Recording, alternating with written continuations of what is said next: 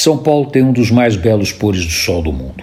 O fim da tarde na cidade é deslumbrante. O céu fica vermelho e vai ganhando contrastes laranjas e bordôs que criam um efeito de ficção científica que nos remete para o futuro nos voos das espaçonaves interplanetárias. Também nos joga para o passado, quando enormes dinossauros vagavam sobre a Terra e as erupções vulcânicas tingiam o céu de cores maravilhosas, pelo menos nas representações dos filmes modernos.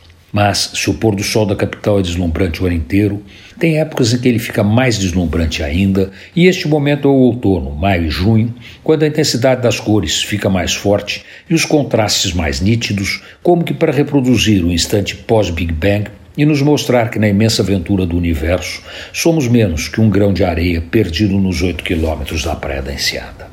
O pôr do sol é maravilhoso em qualquer ponto da cidade, mas em algumas regiões ele fica mais exposto, mais amplo e mais profundo, e aí nenhuma região é tão bonita como o fim da tarde na cidade universitária. O pôr do sol atrás da USP é mágico, uma imensa tela impressionista plasmada no céu, reproduzindo o sonho que Deus arrancou de sua alma para criar o universo.